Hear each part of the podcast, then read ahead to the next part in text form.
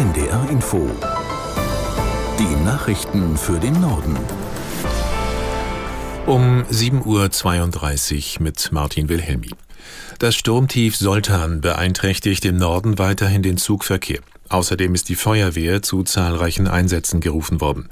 Aus der NDR Nachrichtenredaktion Petra Mittermeier. Vielerorts im Norden wurden Bäume entwurzelt und stürzten unter anderem auf Bahngleise. Laut Internetseite der Deutschen Bahn müssen Reisende wegen des Sturms auch heute auf vielen Strecken mit Verspätungen und Ausfällen rechnen, ausgerechnet an einem reisestarken Tag kurz vor Weihnachten. Teilweise könnten die Schäden auf den Strecken erst bei Tageslicht genau beurteilt werden, sagte ein Bahnsprecher. Auch einige Landstraßen sind wegen umgestürzter Bäume gesperrt. In Schleswig-Holstein wurden 2 Autofahrer schwer verletzt. Für die Nordseeküste, das Wesergebiet und das Hamburger Elbegebiet gilt eine Sturmflutwarnung. Der Fährverkehr zu vielen Nordseeinseln und in ganz Mecklenburg-Vorpommern ist eingestellt. An der Ostseeküste wurde die Fehmarnsundbrücke gesperrt. Auf der Insel Hiddensee haben Meteorologen eine Sturmböe von 154 km/h gemessen.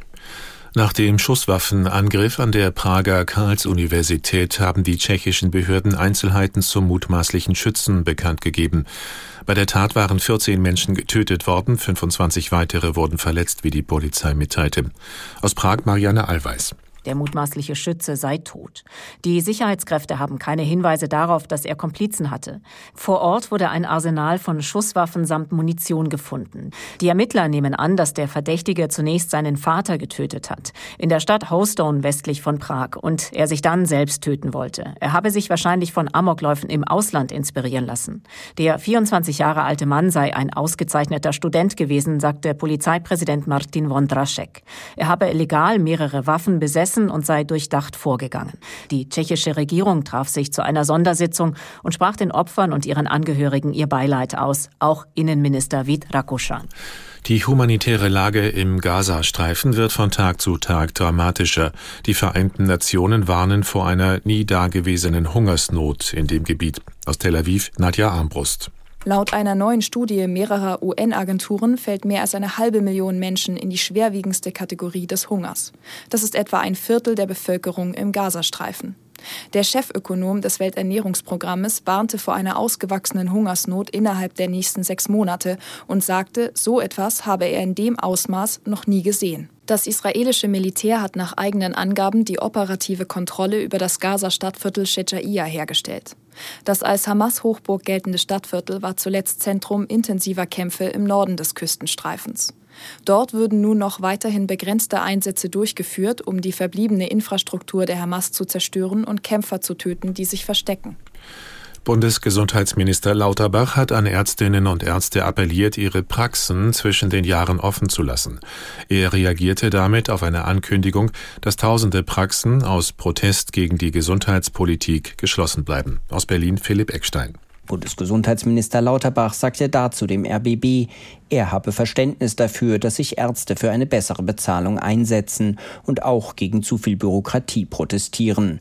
Doch die Forderungen der Ärzteschaft seien bekannt, sagt Lauterbach, und an einer Lösung werde gearbeitet.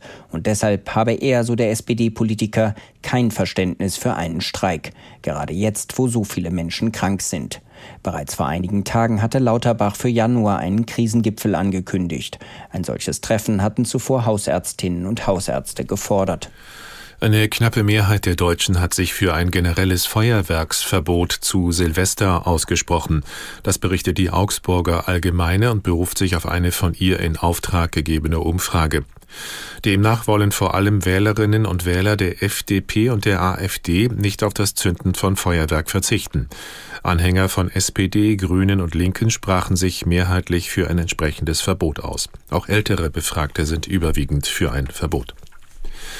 Das thailändische Parlament hat mit großer Mehrheit für einen Gesetzentwurf zur gleichgeschlechtlichen Ehe gestimmt. Damit wäre Thailand das erste südostasiatische Land, das die Ehe zwischen homosexuellen Paaren einführt. Im Gesetzestext sollen die Worte Ehemann und Ehefrau durch Person ersetzt werden. Thailands Premierminister Tawi Sin sprach vom ersten Schritt eines Wandels. Allerdings muss der Senat noch zustimmen. Für den deutschen Film Das Lehrerzimmer steigen die Chancen auf eine Oscar-Nominierung. Der Film von Regisseur İlker Çatak steht mit 15 anderen auf der sogenannten Shortlist in der Kategorie Bester internationaler Film, wie die US-Filmakademie bekannt gegeben hat. Aus San Francisco, Nils Dams. Davon schaffen es 5 ins Finale um den Oscar. In Das Lehrerzimmer geht es um eine Lehrerin eines Gymnasiums, gespielt von Leonie Benisch. Sie versucht, eine Diebstahlserie an ihrer Schule aufzuklären, was ziemlich aus dem Ruder läuft. Für Großbritannien ist The Zone of Interest am Start. Darin spielt die deutsche Schauspielerin Sandra Hüller die Frau des Kommandeurs im Konzentrationslager Auschwitz, der von Christian Friedl dargestellt wird. Auch Perfect Days vom deutschen Regisseur Wim Wenders ist unter den letzten 15. Der Film tritt für Japan an. Die US-Filmakademie hat Shortlists für 10 der insgesamt 23 Kategorien veröffentlicht. Wer letztendlich nominiert wird, will sie im Januar bekannt geben. Die Verleihung der 96. Academy Awards ist für den 10. März in Los Angeles geplant. Und das waren die Nachrichten.